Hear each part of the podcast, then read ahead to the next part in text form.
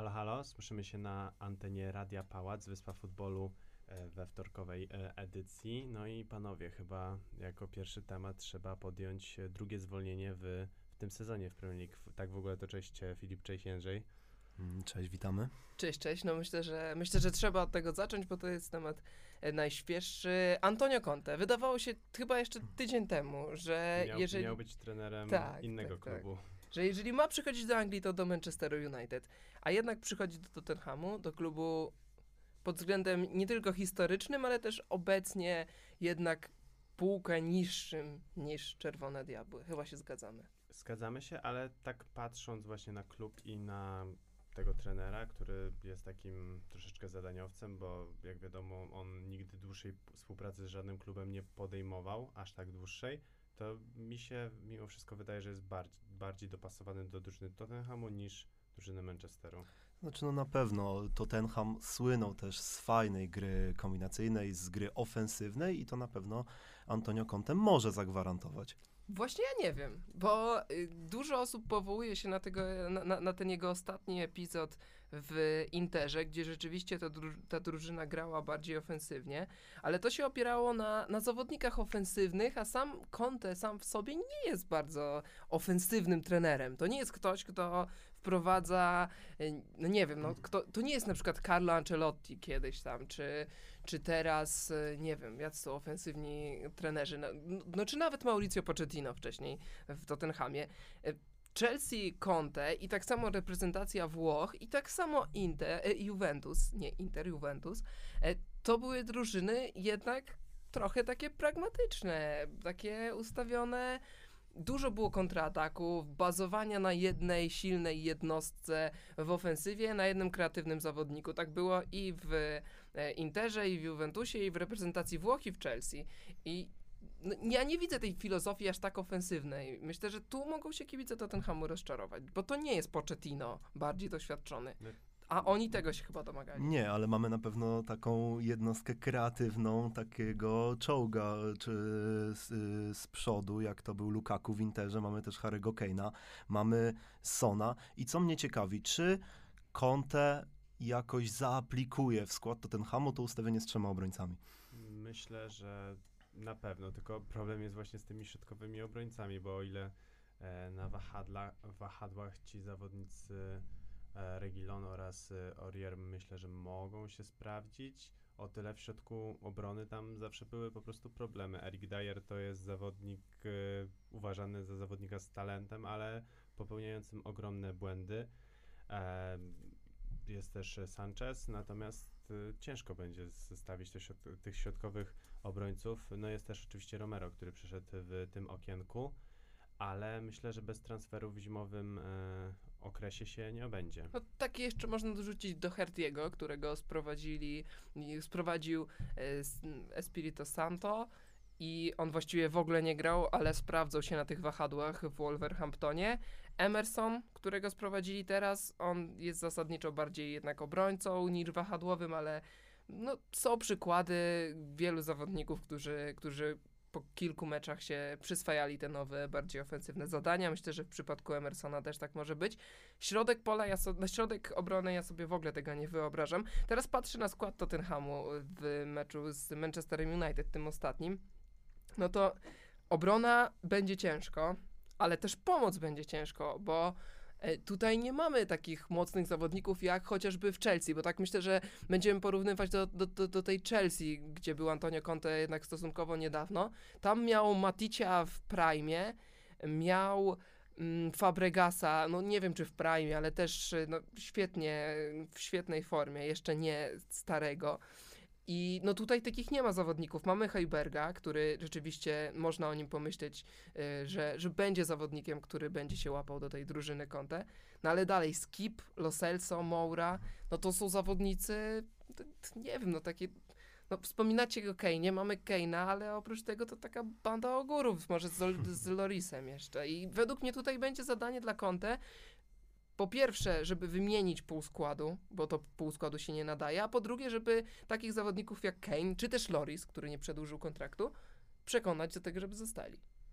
No właśnie, no Kane y, to jest dosyć y, problematyczna sprawa. No przed sezonem y, były dywagacje, były plotki, czy nie przejdzie do Manchesteru City. No już było blisko, już Fabrizio Romano chciał pisać Here we go, ale sam zawodnik te plotki zdementował. Co jednak od jakiegoś czasu Harry Kane widać, że nie jest zadowolony, że on jest gdzieś y, już y, indziej, gdzieś, gdzieś, gdzieś dalej, już nie patrzy na y, Tottenham. Mm, No i właśnie, jestem po prostu ciekawy, jak w tej formacji z trzema obrońcami także będzie się zachowywał z Sonem. To naprawdę może wypalić, to będzie na pewno y, ciekawe do oglądania. Znaczy mogą stworzyć ciekawy duet napastników. E, Rozmawialiśmy o tej nici porozumienia między nimi e, w zeszłej audycji, e, więc jeśli oni mieliby się stać odpowiednio lewym i takim prawym napastnikiem grającym wymiennie ze sobą, no to jakoś to widzę. Ktoś jeszcze jakiś e, kreatywny e, pomocnik grający troszeczkę niżej, może Dele Ali, może Endombele i ta ofensywa Tottenhamu wy- może wyglądać ok, natomiast zgodzę się, że Okej, o, to jest dobre słowo. Tak, no, nie spodziewamy się żadnej rewelacji, nie spodziewamy się, że będą atakowali top, e, top 4, top 6 to będzie po prostu już sukces e, dla tej drużyny, ale jeśli ktoś miałby taki ten, ktoś miałby obudzić Harego Kane'a, to myślę, że właśnie trener z tak silnym charakterem jak Antonio Conte, no zobaczymy co z tego wyjdzie, może samemu Haremu Kane'owi zacznie się po prostu z powrotem chcieć grać, jeśli zobaczy, że w tym zespole coś drgnęło. Ale właśnie drgnie na ławce trenerskiej, ale czy w zespole?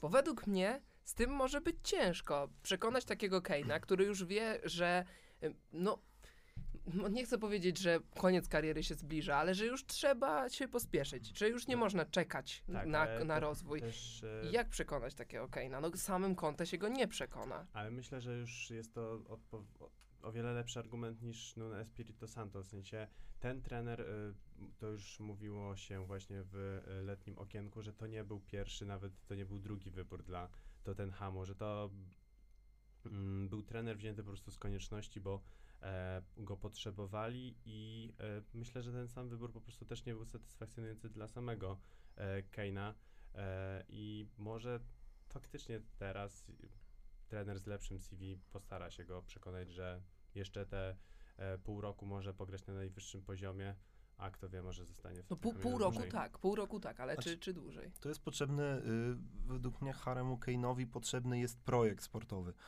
Czy ten projekt sportowy może zapewnić Antonio Conte?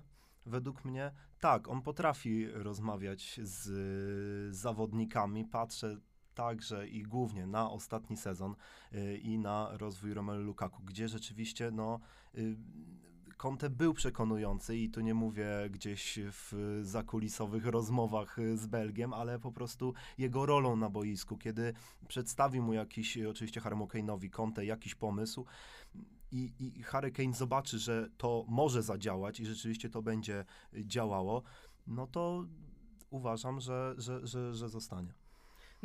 jeżeli mu przedstawi pomysł, to może Kane'owi się spodoba ten pomysł, ale wybiegnie na boisko, zobaczy, że obok niego biega wspomniany na przykład Dele Alli i już nie będzie mu się tak chciało grać, bo popatrzy, że w Manchesterze City ma Grealisha, De Bruyne. No ja nie wierzę w to. Ja jestem Ale- sceptyczny. Też musimy patrzeć na to, że jakby mimo wszystko przed Harrym Kane'em i jego reprezentacją jest duży e, turniej. Myślę, że no tak za, zagubienie formy na cały sezon, później będzie miał parę miesięcy, żeby ją odbudować w ewentualnie nowym klubie, no to też nie jest dobre dla takiego zawodnika. Myślę, że prędzej czy później pójdzie po taki rozum do głowy i pomyśli, że też jakby granie na półgwizdkach szkodzi jego karierze się- mimo wszystko. Ja się zgadzam, ja się zgadzam, że, że Conte może sprawić, że Kane będzie grał lepiej do końca tego sezonu. Ale ten sezon jest dla Tottenhamu przegrany i tak, oni nic nie zrobią. Może wygrają Puchar Konferencji, jak będą mieli szczęście, to się do tego Pucharu Konferencji zakwalifikują w lidze. I tyle.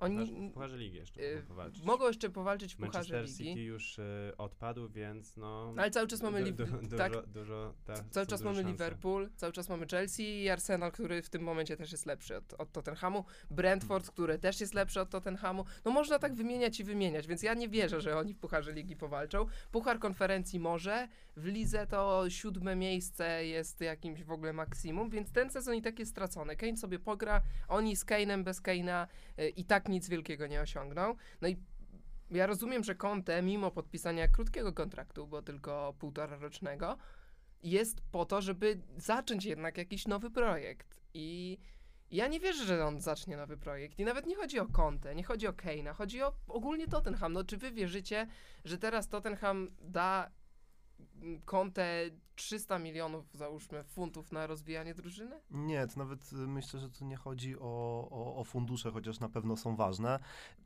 Dla mnie Tottenham w tym sezonie, w patrząc także na ostatnie sezony, to jest taka trochę imitacja e, chomika w kołowrotku, który po prostu biega e, w kółko i cały czas cofa się do punktu zero, e, czyli do wywalenia starego trenera i zatrudnienia nowego. No i też spójrzmy sobie na ostatnie sezony. Początki świetne, no rzeczywiście przekonujące mecze z dużymi rywalami. Stop the count, słynne z czasów Tak. Jose Mourinho. Wracając, no, no porządne mecze z mniejszymi rywalami. Mimo wszystko, nawet jak ta gra się nie układała, to zawodnicy Tottenhamu potrafili gdzieś pokazać tą mentalność zwycięzców i dowieść to y, takie na pół gwizdka 1-0 czy 2-1, y, no a co skutkowało po prostu kolejnymi trzema punktami. Potem nadchodzi y, listopad, grudzień, styczeń, Wszystko się Wyniki, wszystko się wali, wyniki są o wiele, o wiele gorsze. Mm, Lewi y, szuka już zastępcy kolejnego wielkiego, wielkiego nazwiska. No i gdzie tutaj patrzeć, no, gdzie tutaj możemy znaleźć jakiś projekt, a, a to po pierwsze, a po drugie, jak wpoić teraz zawodnikom y, Tottenhamu i tutaj się zgodzę, że rzeczywiście to nie będzie trener, który za pół roku mówi, dobra, cześć, słuchajcie, no jest jak jest, siódme miejsce, no nie dało się więcej, ale życzę wam wszystkiego najlepszego. Tak, no, myślę, że już nie ma co ciągnąć tego tak naprawdę. E, Możemy się zgodzić, że, że, że projekt jest cały czas, że cały czas Tottenham jest w kiepskiej sytuacji, Tak. ale ma dobrego trenera, który nie wiadomo co zrobi. No na pewno lepszego niż tego, którego e, zwolnili z całym szacunkiem dla Espirito Santo. On może być czuć trochę ż, e, poszkodowany, może czuć, że trochę źle wygrał, bo gdyby pewnie został w Wolverhampton, no to spokojnie by sobie prowadził tą drużynę w Premier League, osiągał te 12, 11 miejsce, podjął się natomiast wyzwania, którym był Tottenham, no i po prostu przerosło go to, e, to zadanie. Może też właśnie nie dostał odpowiednich graczy, odpowiednio zmotywowanych, ale się podjął. E, trudno, myślę, że na pewno jeszcze tego trenera e, na, przy jakiejś średniej czy nawet dobrej drużynie zobaczymy, ale to melodia przyszłości. A natomiast e, to, co tak naprawdę zadecydowało o tym zwolnieniu Espirito Santo, to też zadecydowało o tym, że inny trener pozostaje jak na razie na swoim stołku, a odnoszę się oczywiście bezpośrednio do meczu Tottenham-Manchester United, o którym też sporo rozmawialiśmy tydzień temu. Zastanawialiśmy się, w którym kierunku to pójdzie i tak jak mówiliśmy, to może być przełomowy mecz, e, taki na przełamanie dla United, no i im się udało, ale to chyba nie wynikało do końca z geniuszu drużyny e, Solskiera, a raczej ze słabości właśnie Tottenhamu. Y, Mówimy o kręceniu się w kółko, to Manchester United jest zdecydowanie drugą drużyną, która się kręci w kółko, tylko że oni nie zwalniają menedżera, tylko podejmują decyzję, że, że dadzą mu jeszcze jedną szansę. On ją teoretycznie wykorzystuje, no, potem zaczynają w miarę dobrze grać, nic nie osiągają, zaczynają słabo grać i oni mu grożą, on wtedy broni się i tak w kółko, i tak w kółko, i tak w kółko. No teraz podjął kilka dobrych decyzji. Zmienił to ustawienie, bo postawił na y, ustawienie z trzema środkowymi obrońcami. Też wracający Varan mu to Tak, umożliwił. Tak, tak, Tak. tak, Ale też ma dobrych, dobrych y, bocznych obrońców, żeby, żeby grać z takim ustawieniem. I Wan Bissaka i Luke Shaw to są zawodnicy dobrzy ofensywnie, więc, więc w sumie to bardzo mnie nie dziwi to, ale zdecydował się na to. No i się w tym meczu na pewno to udało. Też trzeba zauważyć, że wyszedł pierwszy raz chyba w tym sezonie dwoma klasowymi napastnikami, a więc Cavani i Ronaldo. W ogóle gdzieś znalazłem w internecie taki fragment, że Solskjaer był totalnie pod wrażeniem tego, co prezentował Cavani na treningach w ostatnich tygodniach i na pewno to też zaprocentowało tym, że mógł wyjść na to spotkanie. No i chyba ci dwaj napastnicy oddali mu po prostu wszystko, co mogli e, za tą decyzję. No Ronaldo nie wyobrażaliśmy sobie, że posadzi na ławce, ale że go z em, razem z Kawaniem ustawi na boisku, tego się do końca nie spodziewaliśmy, a panowie w tym meczu e, ok współpracowali. Ronaldo zaliczył asystę do Kawaniego. W ogóle chyba Ronaldo bardzo ma, mało był widoczny w tym meczu, ale mimo wszystko trzeba go wybrać zawodnikiem meczu, no bo strzelił piękną bramkę, zaliczył asystę, no i dał po prostu cenne e, punkty United. No, uratował, uratował zdecydowanie Ole, ale no tak, to kolejna rzecz, na którą bym zwrócił uwagę, oprócz Kawaniego, którego trzeba pochwalić, to jest w ogóle jeden z... y, Jakbym miał wskazać jakiegoś ulubionego zawodnika w Manchesterze United, to chyba właśnie to by był Cavani. Z przyjemnością się go ogląda. Ale też odrzucenie Sancho, odrzucenie Rashforda, czyli dwóch najbardziej bezużytecznych zawodników w ofensywie, postawienie na Freda, McTominaya i Fernandesza w środku, zabezpieczenie tego środka, nawet jak się nie ma klasowych zawodników, to się stawia na tego McTominaya, stawia się na tego Freda i, i to zaczyna w miarę działać, zwłaszcza jak przeciwnikiem jest tak słaby Tottenham. Więc tu bym jeszcze pochwalił go za tą trzecią decyzję. Więc jednak te zmiany są, jednak to nie był przypadek, że Solskjaer się obronił. No właśnie, no nie był, nie był to przypadek, ale znajdą się też i tacy, którzy będą e, krytykować na pewno Solskiera, bo jest za co, patrząc e, nawet tylko na ten sezon, no posadzenie e, Sancho, posadzenie już dawno, dawno, dawno Donego Vandenbecka, mm, który podobno teraz się go wiąże z plotkami o transferze do Barcelony. Nie ma pojęcia skąd wezmą na niego pieniądze, ale chętnie Też bym go powitał w szatni pewnie- Barcelony. Pewnie Van de Beek by się ucieszył, Barcelona by się No, ucieszyła i może nawet Manchester United, jakby Barcelona miała na niego pieniądze, to by, to by też może się ucieszył. No tak, chociaż no, przy, przynajmniej o, odrobinę te niezbyt jak na razie dobre, bo trzeba tak powiedzieć o tych dwóch transferach Olegu na Solskiera, y, by się spłaciły. Tak, tak, zdecydowanie. Ale no, c- co tu jeszcze możemy o Manchesterze United powiedzieć? Wybronili się, ale gdybym ja był kibicem United, to dzisiaj byłbym jednak trochę smutny, że tak klasowy trener jak Conte idzie do Tottenhamu, a nie do United. Bo może Ole się wybronił, może... No ja jestem raczej przekonany, że, że ostatecznie uda mu się zakwalifikować do Ligi Mistrzów, ale no nie widzę Ole wygrywającego trofea, a za to widzę, widzę, mm, widzę Conte i Conte miałby więcej tego materiału w Manchesterze United niż w Tottenhamie i na pewno tak krytycznie bym nie mówił, jak mówiłem o Tottenhamie. Znaczy, no nie tylko kibice mogą być smutni, bo myślę, że też sam Antonio Conte może być leciutko rozczarowany, że to właśnie nie, y, nie United, a Tottenham, ale już ten temat y, zostawmy. Jak mówiliście, no fantastyczne, wracając jeszcze do, do tego meczu, fantastyczne, y, fa, fantastyczna, bardzo dobra gra Arona Wan-Bissaki, który rzeczywiście, rzeczywiście wspomagał y, gdzieś ten napad, który można powiedzieć, że jak wino, ponieważ y, łączna, em, łączna liczba ich wieku, czyli Ronaldo i Cavaniego to aż 70 lat, mm, który naprawdę się popisał. No tak, ale też trzeba przyznać, e, że ta pierwsza bramka United w ogóle była taka trochę znamienna, bo w, wyglądało to w ten sposób, że Maguire przechwycił piłkę, dobrze wyszedł na połowę rywala, podał ją do Lukaszoła, czyli dwaj zawodnicy, których krytykowaliśmy w poprzednim meczu. No, za ostatnią część sezonu ich krytykowaliśmy. Piłka trafiła do Fer- Bruno Fernandesza, który też obniżył loty, natomiast podał świetnie do Ronaldo. No i ten strzelił tą piękną bramkę, więc taka e, akcja dla zawodników, którzy musieli coś w tym meczu udowodnić. E, Ronaldo też musiał trochę, prawda? Bo już ta była, trwała se, y, seria meczów bez gola. Ludzie w Fantasy Premier League już go wszyscy posprzedawali.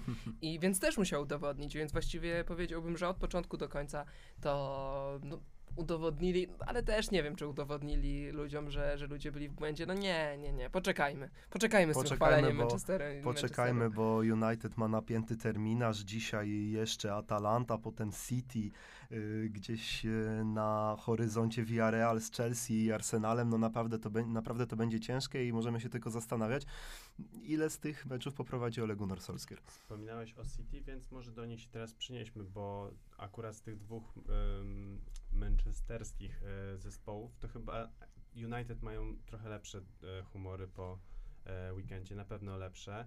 City jest e, w takiej serii bez, e, bez zwycięstwa. No, dwa, dwa spotkania, dwa pod rząd po prostu przegrali w Pucharze Ligi z e, West Hamem. Teraz przyszła niespodziewana porażka z Crystal, z Crystal Pa- Palace. No i można z powrotem zacząć wytykać drużynie Pepa Guardioli, tego środkowego napastnika, bo ostatnio po prostu w meczach oni bardzo mało sytuacji sobie kreują, więc można to zrzucić na e, zawodników e, bardziej tych właśnie, którzy powinni kreować, czyli skrzydłowych i ofensywnych, ale tam z przodu też musi się dobrze ustawiać ten napastnik, który te piłki będzie po prostu przyciągał w 16 rywala.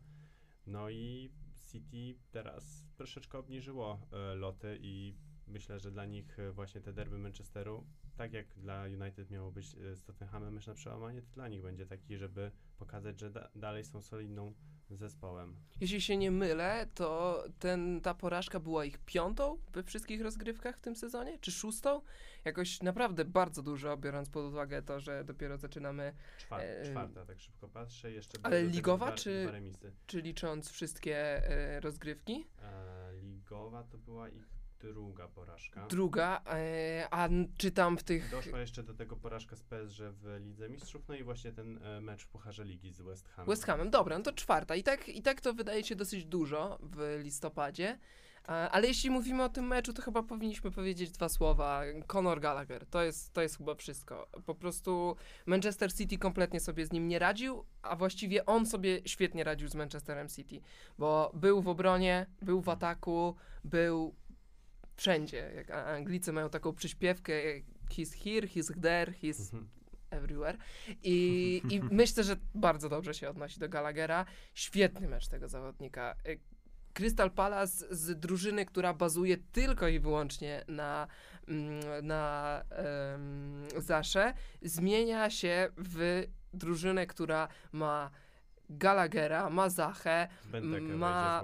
Benteke wchodzi z ławki i cały czas do, no, cały czas czekamy na, na powrót Ezry. E, Do tego jeszcze możemy dorzucić e, Eduarda, kupionego z Celticu, który miał świetny start, potem może trochę też te e, loty obniżył, ale, ale też no, to jest zawodnik, na którym można polegać w ofensywie, więc pytasz o City, a właściwie bym opowiedział o Crystal Palace, bo, bo, bo to jest, to, to trzeba im oddać. To był fantastyczny mecz e, gości. To trzeba przyznać, że naprawdę Patryk Vieira tutaj pokazał, że cały czas ma tą opaskę kapitańską. Ym, i, i, I to był Crystal Palace, to był rywal, który, który widać było, że nie przyjechał po, po oklep. Y, To był rywal, który przyjechał i grał pewnie, y, który pokazywał się z bardzo dobrej strony, który nie tylko czekał na kontry, y, ale także sam kreował dużo sytuacji, no ale oczywiście w tym, z tym też pomagały indywidualne błędy zawodników Manchester, Manchesteru City. Tak jest, no czerwona kartka dla Laporta chyba wydaje nam się, że no bez, e, bez wątpienia się należała. To było powstrzymanie zawodnika przez, przed bezpośrednią szansą na zdobycie bramki. E, do może sytuacji z, z meczu z Leicester się odniesiemy trochę później, bo tam też niby bliźniacza sytuacja.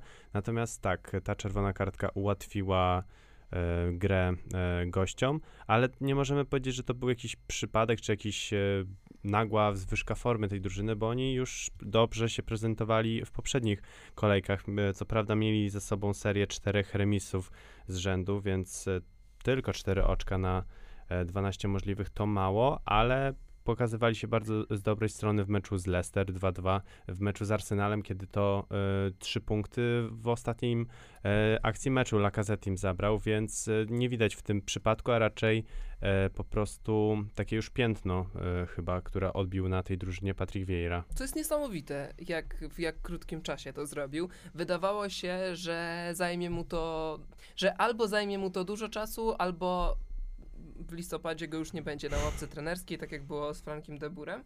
A tymczasem robi naprawdę tam świetną robotę. To jest ciekawy projekt, mamy tam dużo młodych zawodników. Ta gra właściwie, tak jak mówię, nie opiera się już tylko na, na Zasze, więc to jest dodatkowy plus. No, ja mi, z przyjemnością oglądam Crystal Palace, mimo że oni nie grają może jakiejś rewelacyjnej piłki, ale trzeba ich chwalić za, za, za tą grę i tak, no brawa, dla mnie tylko brawa. Trzeba ich chwalić, bo to była podróż dla kibiców y, Krystal.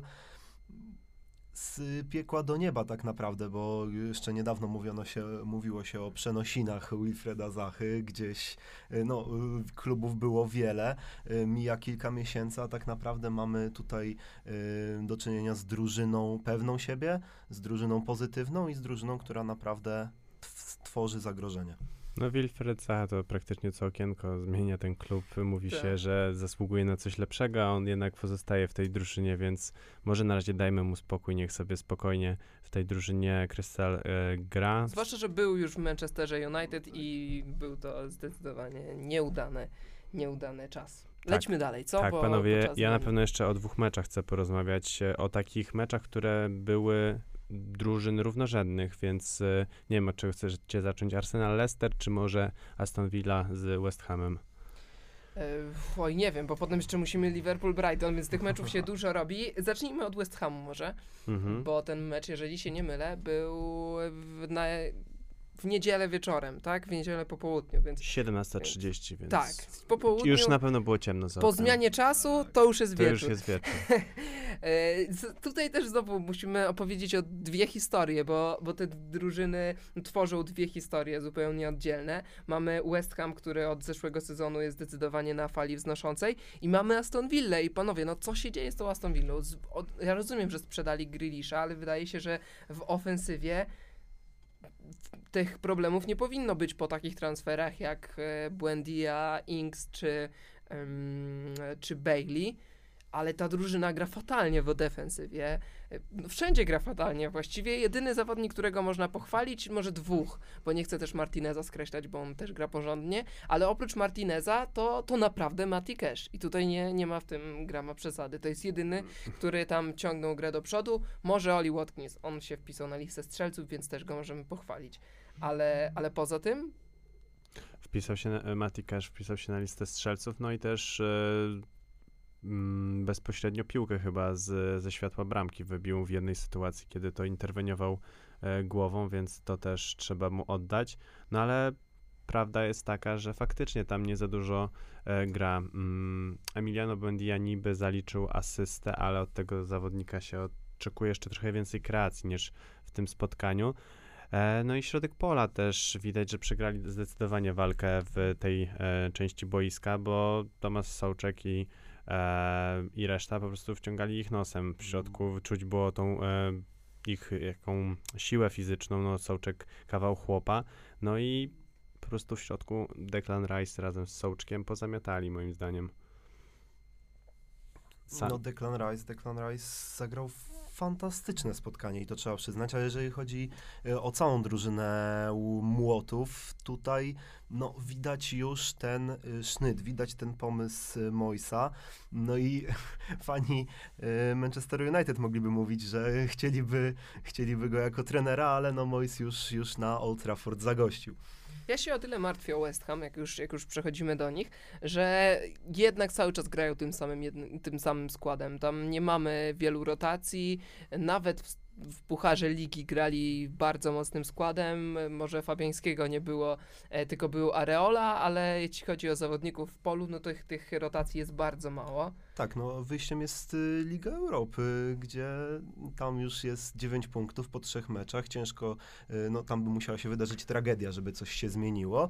No i tutaj y, otwiera się jakaś furtka właśnie do jakiejś rotacji, do większych zmian, do, do wprowadzenia jakiegoś odpoczynku. No tak, ale to przez miesiąc, dwa, trzy, trzy miesiące. W lutym wraca Liga Europy i, i to te ważniejsze mecze, na których no nie będzie w ogóle kalkulacji. West Ham tam będzie na pewno wychodził pierwszym składem i wtedy zaczną się problemy, bo tacy zawodnicy jak nawet Antonio, który bardzo często łapie kontuzje, czy... I to, I to właśnie mięśniowe, więc to nie zależy Dokładnie, od agresywności obrońców, tylko od raczej tego, jak jego organizm jest wypoczęty.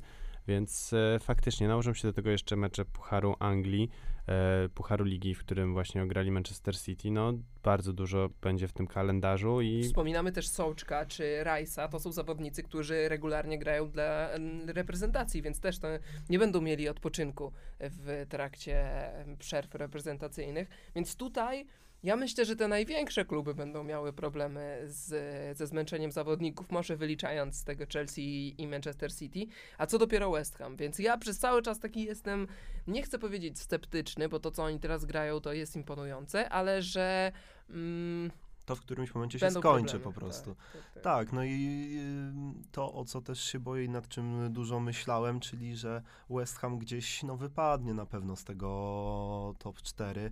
Y, Tam będzie walka znowu o, o, o piąte miejsce, o Ligę Europy. Szkoda, po prostu szkoda, bo naprawdę wyglądają bardzo, bardzo fajnie. No w tym momencie czwarte miejsce, 20 punktów, tyle samo co Manchester City i tylko dwa punkty mniej niż Liverpool, 5 punktów straty do Chelsea. No to możemy się umówić, że to 5 punktów, no to nie jest jakoś bardzo mało, ale no to, że mają tyle co City, to chyba mało kto się spodziewał przed sezonem, mimo e, tak e, dobrego e, zeszłego, więc zobaczymy, ale w tym momencie trzeba chwalić West Ham, zobaczymy jak ta drużyna będzie dalej ewoluowała, bo w Premier League to jest niezbędne, to jest warunek żeby pozostać na topie. E, Będzie im trudno. W lecie, a nawet, nawet może zimą zgłoszą się chętni po Declana Rice'a. Tam będą podały sumy według mnie trzycyfrowe, e, tego się spodziewam. I no, zobaczymy, zobaczymy jak to będzie wyglądało, ale na razie no to jest imponujące. Też wykorzystali wszystkie jakieś e, błędy Aston Villa, bo to też nie wyglądało tak, że oni przez cały mecz prowadzili e, 4-0 czy, czy na luzie grali. No nie, było jednak większość meczu było 2 do 1. Chwilę przed e, strzeleniem bramki prawie nie stracili, no a potem e, 80 minuta Fornals, 84 Bowen i, i, i spotkanie zostało zamknięte. No tak, myślę, że kibice West Hamu powinni zrobić screenshota aktualnej tabeli, bo to jak to w tym momencie wygląda jest świetne. Martwimy się o ich, o ich przyszłość, ale to tak jak powiedzieliśmy, e, zobaczymy w przyszłości. E, no dobrze, to teraz może ten drugi mecz, który, który proponowałeś, Jędrzej, Liverpool z Brighton. E, no zapowiadało się to dobrze przed meczem, bo Brighton w tym sezonie to nie są chłopcy do bicia, to nie jest Benjaminek, którego, który przyjeżdża przerażony na Anfield, tylko to jest drużyna, która może jeszcze nie w pierwszej połowie, ale w drugiej no, wyglądała już naprawdę świetnie i e, trzeba przyznać, że urwała e, dwa punkty Liverpoolowi i to jest dla nich takie małe zwycięstwo. Tu było takie, dla mnie przynajmniej, ja obawiałem się, tak wcielając się w rolę kibiców Brighton, podobnego scenariusza, y, co w meczu z Manchesterem City, bo tam też chwaliliśmy przecież Brighton za, za ich grę, ale y, szybko stracone bramki spowodowały, że nie było o czym, o czym gadać w ogóle. W drugiej No połowie... Tutaj w zasadzie też były szybko stracone Tutaj, bramki. No dokładnie, właśnie. dokładnie tak. Tak, e, no już po 24 minutach mieliśmy 2-0 na e, liczniku i wydawało się, że Liverpool będzie sobie grał w najlepszy, tym bardziej jak jeszcze padła ta bramka, co prawda strzelona ręką, ale widać było, że Liverpool był w gazie, naciskał na drużynę Brighton, a oni troszeczkę nie wiedzieli, jak z tej własnej połowy wyjść, no ale 15 minut w szatni sprawiło, że e, ta drużyna, no i jeszcze bramka oczywiście bramka przed, przed, e, przed przerwą, no tutaj troszeczkę słoneczko na pewno pomogło e, piłkarzowi Brighton Mwepu, e, więc e, tutaj pomogła pogoda, ale też świetnie z, po prostu wykorzystał to, wiedział, że Alisson będzie troszeczkę e, dalej e, niż ta linia bramkowa, trzeba mu to oddać, e, świetny pomysł. No i te 15 minut w szatni, myślę, że tam Graham Potter naprawdę dobrze im wszystko poukładał w głowie i to sprawiło, że w tej drugiej połowie no naprawdę świetnie się ich oglądało. No Ja mogę tylko powtórzyć to, co powiedziałem tydzień temu, że dla mnie poza tą trójką czołową, czyli Guardiola, Klopp, Tuchel, Potter jest, jest, jest najlepszym trenerem w lidze. Może teraz wchodzi Conte, więc z siłą rzeczy musi spaść, e, wypaść poza top 4, ale, ale jest dla mnie świetnym trenerem i to, jak konsekwentnie w drugiej połowie grało Brighton, no ty, też tylko możemy im klaskać brawo. Ta, ta bramka umieli utrzymać. To nie było, nie było tak, że oni strzelili bramkę i się obawiali, co się wydarzy do końca spotkania. No nie, oni, oni dominowali właściwie i jak spojrzymy na strzały na bramkę, to Brighton miało dwa razy więcej niż Liverpool. Tak, no i trzeba też wspomnieć o, o, o fantastycznym występie e, Adama Lalany, który, który wraca, wraca na Enfield i, i, i pokazuje, cze, czemu odszedłem, czemu, czemu daliście mi odejść. Aż tak mi się nie rozpędzał, ale tak, to prawda. Znowu em, Jakub Moder w pierwszym składzie. Tutaj Troszeczkę niewidoczny w tym meczu. Niewidoczny, jak to Jakub Moder w ostatnich meczach, ale cieszy, że, że cały czas ma to, to niego. zaufanie i bo to już nie są przelewki, no to jest mecz z, z Liverpoolem, to jest mecz z byłym mistrzem Anglii, więc dla mnie no, super, że, że w takich meczach gra. Wydaje mi się też, że on ma takie zadania, że jednak od tej przebojowości są bardziej Bisuma czy doświadczony Lalana, nie mówiąc już o Trossardzie z przodu, a Jakub Moder bardziej haruje na to, żeby oni mogli. Nie wiem, może sobie No, dopowiadam to, no, ale, ale znaczy to też wynikałoby z tego, że mimo wszystko Moderowi nie brakuje techniki, ale ma też w zespole po prostu bardziej kreatywnych zawodników, którzy lepiej operują tą piłką, więc taka rola zawodnika zadaniowego po prostu myślę, że pasuje do tego zawodnika w tym zespole, bo jeśli przyjdzie na kadrę, to możemy e, więcej na takiego zawodnika nakładać, bo też jakościowo może troszeczkę jest u nas gorzej.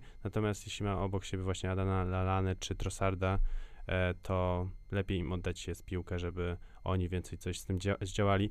E, no Brighton świetnie ostatnio gra, ale tak patrząc na wyniki, to tylko same remisy wchodzą. E, Była też porażka z Manchesterem City, więc e, najbliższe trzy spotkania, a kalendarz wygląda całkiem ok dla, dla nich, bo jest to e, Newcastle, jest to Leeds oraz drużyna Aston Villa, czyli tak naprawdę zespoły, które są w dolnej części tabeli, e, więc 7 oczek na 9 możliwych w, tych, no. w tych tym spotkaniu i dana będziemy mogli mówić o Brighton, że e, dobrze się spisują, a nie, że to jest jakiś tylko ich epizod, chwilowa y, zwyżka formy. No, też trzeba przyznać, że no, dwa ostatnie mecze, czyli właśnie Liverpool, Manchester City, no punkt w, ty, w, tak, w takich dwóch meczach to na pewno powód do, do, do dumy. No tak, ale remis z Norwich i to przypominam, że Norwich, prawda. właściwie Tak. było bliżej strzelenia bramki, gdyby nie pamiętam, który już zawodnik, może wy pamiętacie, e, strzelił na, na poradził sobie ze strzałem na pustą bramkę, to, to by może, może się udało. 0-0 też z Arsenalem, no to akurat no, wtedy Arsenal jeszcze nie był za bardzo rozpędzony, chociaż też z drugiej strony nie był tak słaby jak na początku sezonu. Więc no, rzeczywiście, według mnie te trzy mecze najbliższe, nie to, że są kluczowe, ale na pewno więcej nam powiedzą o tej drużynie. Zwłaszcza, że Aston, Aston Villa i Newcastle, no to w tym momencie to muszą być trzy punkty. I, a jeśli chodzi o Leeds, tam wiadomo, tam było dużo kontuzji na początku sezonu, zawodnicy powoli wracają, ostatnio wrócił do składu Calvin Phillips, więc, więc też nie wiadomo jakie to będzie Leeds, ale teoretycznie na papierze to chyba Leeds jest minimalnie lepsze, tak bym powiedział, więc, więc tutaj może wszystko się zdarzyć, ale no Leeds też nie jest w najlepszej formie, więc można ich e, gdzieś tam e, pokonać, tak, tak mi się wydaje, więc tak, no trzy mecze i, i wtedy powiemy więcej. Tak, później się dopiero zaczną schodki, bo pojawia się na rozkładzie West Ham, ale to melodia przyszłości. Natomiast ja bym się e, teraz odniósł do tego spotkania, o którym już mówiłem, czyli e, Leicester-Arsenal i przed tym spotkaniem dla mnie to Leicester wyglądało na taki zespół, który e, w tym meczu wygląda silniej, minimalnie, bo minimalnie, ale e, bardziej na nich e, liczyłem, ale widać, że coś w tej drużynie zaczyna się e, sypać. Już nie są tak rewelacyjni jak w zeszłym sezonie. Też e, strasznie dużo bramek tracą. No i Arsenal wykorzystał to e, już w pierwszej połowie. W kilka minut ustawił to e, spotkanie. Później wyglądał dosyć średnio, ale koniec końców udało im się dowieść to zwycięstwo. I to tylko pokazuje o tym, że nawet na śre- tle średnio wyglądającego Arsenalu Leicester nie potrafiło się przebić. Oni mnie w tym sezonie nie przekonują za bardzo. Tak, tak bym powiedział, że, że rzeczywiście to zwycięstwo z Manchesterem United mogło być pozytywnym sygnałem, ale jednak, jednak to Leicester to, no tak jak powiedziałeś, to nie jest, to nie jest tamto Leicester. To nie jest tamto Leicester. Z, z początku sezonu, może też to jest to Leicester z końca sezonu, kiedy już się tak grali jednak w kratkę. Ale na pewno Arsenal e, nie jest taki sam jak właśnie z początku tego sezonu, ponieważ e, gra o wiele, o wiele lepiej. Ta gra wygląda, wygląda naprawdę przyzwoicie. Nie, nie chcę mówić, że fantastycznie. Są e, jeszcze mankamenty do poprawy, ale, ale no. Taki obraz mm, kanonierów jest na pewno budujący dla y, kibiców y, tego klubu. No wreszcie mają bramkarza, który chyba wygląda solidnie, bo Em, Bernal, no może jak przyszedł do Arsenalu, to jeszcze sprawiał nam takie pozory, że okej, będzie to bramkarz na lata, który zagwarantuje nam e, stabilizację, ale ostatni jego sezon był bardzo słaby i e, nie bez powodu Arsenal szukał e, zastępcy na rynku transferowym. Wybór Ramsdale'a wydawał się trochę dziwny, bo no, z kolei on nie zachwycał w tamtym sezonie, razem z Sheffield spadli z hukiem, ale teraz naprawdę wszedł na zupełnie inny poziom i wygląda dobrze w tej bramce. No ta jego interwencja, kiedy Madison wykonywał rzut wolny, no e, ikoniczna trochę dla e, Arsenalu w tym momencie. No to jest ten jasny punkcik. E, Ben White też ustabilizował trochę swoją formę. E, już takich błędów jak na początku sezonu nie, nie popełnia. Zobaczymy oczywiście co po dalszej części sezonu, bo wydaje mi się, że nadal dużo pracy przed tym zawodnikiem, ale no chociaż ta defensywa na, na chwileczkę się uspokoiła w drużynie Arsenalu. No tak, i dobili teraz do liczby punktów Manchester United. E, Cały czas ta strata do lidera to jest 8 punktów, to jest dużo, ale to, że mają tyle punktów co United, United, które po transferze Cristiano Ronaldo wielu ekspertów nawet stawiało w roli głównych faworytów do mistrzostwa. no, ja już wtedy na to patrzyłem jednak dosyć e, sceptycznie, ale jednak e, to pokazuje, że, że coś w tej drużynie dobrego się dzieje. Według mnie Arsenal ten sufit Arsenalu też jest zawieszony dosyć nisko. Nie wierzę, żeby powalczyli o mistrzostwo. Nie Ale-. Nie, nie. Teraz w głowach kibiców Arsenalu jest, myślę, ta Liga Mistrzów. Dla mnie nie dadzą rady, ale jeżeli utrzymają taką formę, to zagrają chociaż w Lidze Europy, a w Lidze Angielskiej trzeba to przyznać, no nawet sama gra w Lidze Europy już się teraz robi e, wyzwaniem. Dosyć prestiżowe. Takie, takie, tak, tak, tak, no zdecydowanie, więc może, może, może to? No, kibice Arsenalu marzące o Lidze Mistrzów to niesamowita sprawa, bo ja aż taki bym nie był optymistą, no ale faktycznie, jak się jednak jestem kibicem, to każde do, do, każda dobra forma to już jest e, fantastyczna prostu przyszłość wróżona dla tego e, klubu. E, ale to zobaczymy, co w przyszłości pokaże drużyna Mikela Artety, bo pewnie jeszcze jakiś kryzysik w tym e, sezonie się e, zdarzy i zobaczymy, jak tym razem będą z niego wychodzić i czy uda im się w miarę szybko po prostu wyjść z kryzysu, bo jak widać czołówka napiera i czołówka odjeżdża. Wspominałeś o Chelsea, która jest, wspominałeś o liderze, a tym liderem jest oczywiście Chelsea, która 3-0 pokonała Newcastle. Może nie za wiele o tym meczu, no bo Newcastle jest po prostu bardzo słabym zespołem e, teraz, e, ale trzeba oddać to, że e, dwie bramki strzelił e, zawodnik, który zazwyczaj nie strzela dwóch bramek, czyli Rhys James. Ogólnie jest e, duży chyba zachwyt aktualnie nad tymi wahadłami Chelsea, bo Ben Chilwell prezentował, e, prezentuje teraz świetną formę, Rhys James też strzela te bramki, no i jest taki zachwyt trochę nad tym, co to, jak, jak to działa u Tomasa Tuchela w tych jego wahadłach. No na pewno, no ym, duet y, Chilwell i Reece James strzelił w tym sezonie więcej bramek niż duet Leo Messi i Neymar. To jest y, zastanawiające dla, y, dla kibiców PSG, ale Dajcie na im pewno złotą piłkę. ale na pewno zastanawiają, ale na pewno y, cieszy kibiców y, Chelsea, która odnotowuje po prostu kolejny pewny występ, y, pewne zwycięstwo. Ale dla, dla, myślę, że Ciężko- warto, warto uwzględnić to, bo ogólnie mecz bez historii. Pierwsza połowa bardzo słaba w wykonaniu Chelsea, druga z kolei dobra. Ale to, o czym trzeba powiedzieć, to to, że Chelsea udowadnia, że ta długa ławka, ten szerok, szeroka kadra, to nie jest tylko coś, czym można się pochwalić przed sezonem, że to rzeczywiście działa. Bo w tym spotkaniu zagrać nie mogli Romelu Lukaku, Timo Werner, Christian Pulisic, Mason Mount i Mateo Kowacic, czyli pięciu zawodników, z tego czterech to są zawodnicy jednak pierwszego składu, plus ten Pulisic, który pewnie gdyby nie był tak długo kontuzjowany, to też jakoś by częścią tego składu był, przynajmniej taki był cel, jak, się, jak- jak, go Chelsea sprowadzała. I mimo wszystko oni strzelają trzy bramki i wygrywają mecz pewnie, tak jak mówicie, więc to, to może cieszyć. Gdyby na boisku był Lukaku, Werner, Mount, Kowacic, to byśmy w ogóle nie mieli o czym rozmawiać, ale jednak ich nie było. Był ten skład trochę em, nie, nie, że rezerwowy, no ale jednak dosyć nietypowy. Atak mm, Callum Hudson-Odoi, Kai Havertz i Hakim Ziyech, no to, to nie jest skład, to nie jest atak, który aż tak straszy jak Lukaku, Mount i, i Werner, czy Lukaku, Mount i, i em, Kai Havertz. Kai Havertz. Więc y, no to nie jest, to, to, rozumiecie, no te, te, wach- te, te zmiany składu y, są...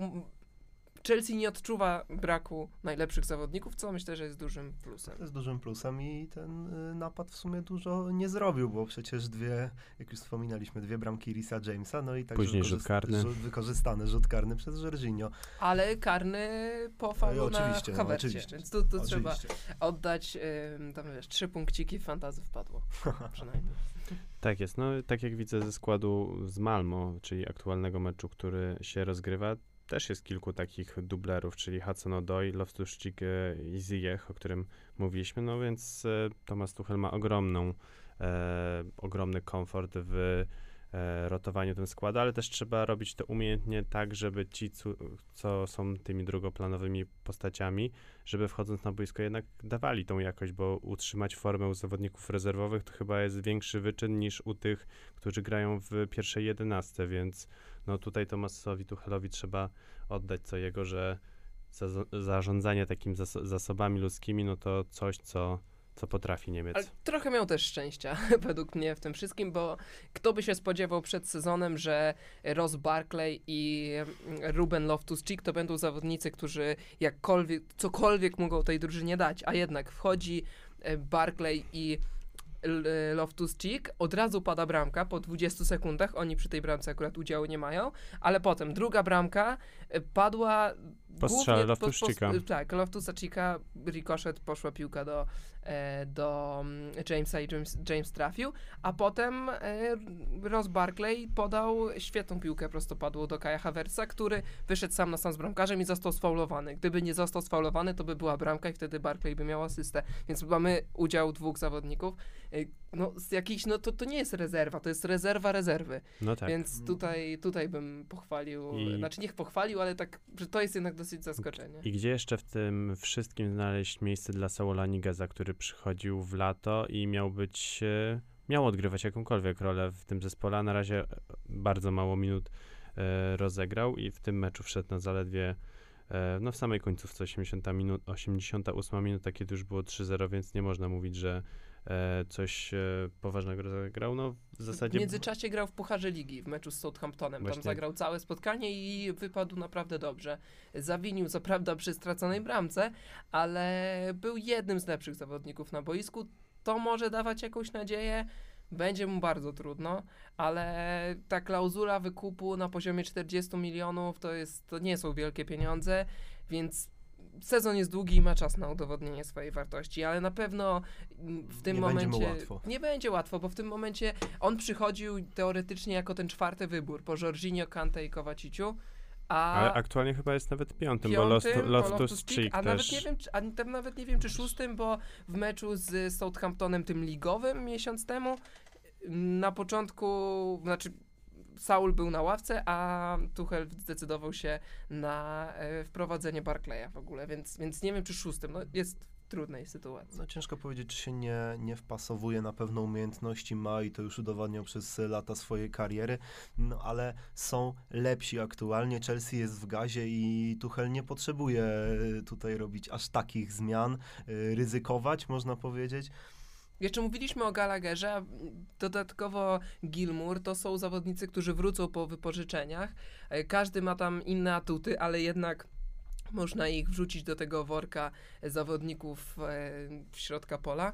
No, rzeczywiście będzie bardzo trudno. To nawet może się stać siódmym wyborem i wtedy raczej Chelsea tych 40 milionów nie zapłaci. No Chelsea jakąś drugą kolonię po prostu powinna otworzyć dla swoich zawodników, nie wiem, może z Brentford się dogadają i Brentford będzie dla nich takim oknem wystawowym dla właśnie dla tych zawodników. Oczywiście sobie żartujemy, e, ale skoro już powiedziałem o tym Brentford, no to trzeba też odnotować, że w tym w ten weekend dość e, poważna porażka z drużyną, z którą myślę, że do końca sezonu będą się bić o, o to utrzymanie e, albo pozycję właśnie gdzieś tak w środku drugiej części tabeli. E, porażka z drużyną Barney e, i pytanko, czy to się nie okazuje, że powoli już zaczyna brakować sił. No w tak, część, w tak wczesnej fazie rozgrywek, no ale w każdym razie Brentford po tym świetnym starcie dwie porażki, trzecia porażka z rzędu zanotowana w lidze.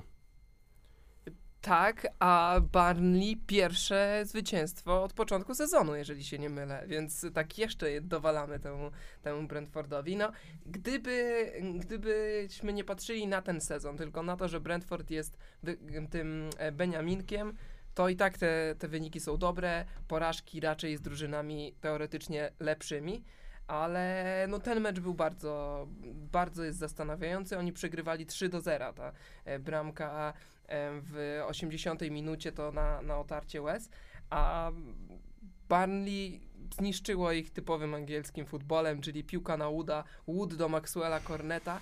E, Ciekawostka, kupiłem Maxwella Corneta w FISie 17, jak grałem w Sheffield United, e, więc byłem pierwszy. Ale no, to zadziałało i Barney ich e, no, jednak pewnie ograło, więc to może być minimalnie no, takie zastanawiające, niepokojące, ale pamiętajmy, Brentford to jest drużyna, która dopiero w Premier League się zameldowała. Tak, na rozkładzie w Brentfordzie Norwich, potem Newcastle i dopiero myślę, że gdzieś po tych dwóch spotkaniach możemy y, zastanawiać się, czy to jest spadek formy, czy rzeczywiście to był jeden przy, wypadek przy pracy. Panowie, zostało nam 4 minutki z hakiem, więc może o tym, co w nadchodzącym weekend, bo zdecydowanie dwa spotkania przykuwają uwagę. Sobotnie derby Manchesteru oraz niedzielne spotkanie Liverpoolu z e, drużyną West Hamu, no, czyli mamy praktycznie e, trzy z czterech pierwszych zespołów w, grze, no odpowiednio drugie, trzecie i czwarte miejsce, no i piąte, bo drużyna Manchester United, więc gra sama czołówka i no zapytam was o jakieś przewidywania. Najpierw od derbów Manchesteru zacznijmy. Oj, derby Manchesteru to, to ciężki orzech do zgryzienia. No, szczerze wam powiem, nie wiem czego się spodziewać po tym meczu. Yy, czy to będzie znakomity mecz yy, The Citizens, yy, znowu yy, geniuszem taktycznym yy, wykaże się Guardiola, czy to rzeczywiście będzie motywacja Ole Gunnara Solskiera, jeżeli jeszcze oczywiście będzie na stołku, ponieważ no nie wiadomo kiedy, Nie, kiedy, no kiedy chyba to będzie. może Chyba zak- zakładając, że będzie, mm, to będzie znowu kolejny mecz y, o wszystko, tak naprawdę kolejny mecz, który może po prostu przechylić y, y, gdzieś tam szale, czy zostanie na posadzie, czy nie, no to będzie intrygujące spotkanie. Trzeba pamiętać, że Manchester United jest bardzo niewygodnym rywalem dla Pepa Guardioli. Tutaj sobie otworzyłem ostatnie mecze. No to porażka w zeszłym sezonie w lidze i remis w lidze. E, Zwycięstwo co prawda w Pucharze Ligi, ale, ale do tego trzeba dorzucić mm, porażki też w Premier League e, w jeszcze poprzednim sezonie. E, porażka też w Pucharze Ligi, więc, więc tych w ostatnich tutaj liczę pięciu meczach trzy razy wygrywał Manchester United, raz tylko City i raz był remis, więc, więc teoretycznie ja myślę, że, że City powinno wygrać, ale, ale to nie jest wygodny rywal, dlatego i tak postawię na City, ale nie, nie jestem pewny swojego typu. Ja również bardziej wierzę w raczej ten geniusz e, Pepa Guardioli niż w jakiś e, dobry plan Solskiera. E, udało się United odbić od dna, ale myślę, że nadal e, dla nich to za wysoka piłka City. E, za, piłka, za wysoka półka dla nich to jest drużyna City. No w zasadzie w piłce nożnej też możemy powiedzieć, że to jest wysoka Piłka. nowe określenie w wysypie futbolu się pojawiło. No więc ja stawiam na niebieską część Manchesteru. A co z kolei sądzicie o West Ham Liverpool? Czy oni, czy drużyna właśnie Davida Moisa mm, nawiąże taką równą, równą walkę, czy e, to Liverpool ich wciągnie nosem? Easy win for Liverpool. Nie, tu nie, nie mam żadnych wątpliwości. 2-2-0 dla Liverpoolu. A według mnie to będzie wygrana Liverpoolu, ale to nie będzie easy win, to nie będzie łatwe spotkanie. Y, Według mnie 2-1 dla Reds. A to ciekawe, bo ja mam zupełnie inny obraz tego meczu w głowie. Wydaje mi się, że West Ham się po prostu cofnie, bo oni lubią się w, w, dłu, w długich fragmentach meczu cofać i wyprowadzą e, jedną, dwie kontry i ja wyjątkowo postawię na drużynę West Hamu, żeby po prostu zrobiło się trochę ciekawiej w tej, w tej audycji, żebyśmy nie byli tak jednoznaczni w naszych stwierdzeniach. Zobaczymy. Ja stawiam mimo wszystko na, na Liverpool. No to na pewno w następnej audycji sobie zweryfikujemy wszystko, może nawet e, jakieś zakłady zrobimy już poza, poza anteną. E, a za ostatnie poświęcone e, 50 ponad już minut dziękujemy e, Wyspa Futbolu. Zapraszamy Was też na naszego Spotify'a, tam e, te oraz inne nasze audycje można posłuchać. Zobaczcie również nasze social media, Instagram oraz Facebook. Dzięki panowie za dzisiaj Dzięki. i do usłyszenia za Dzięki, miłego tydzień. Do usłyszenia.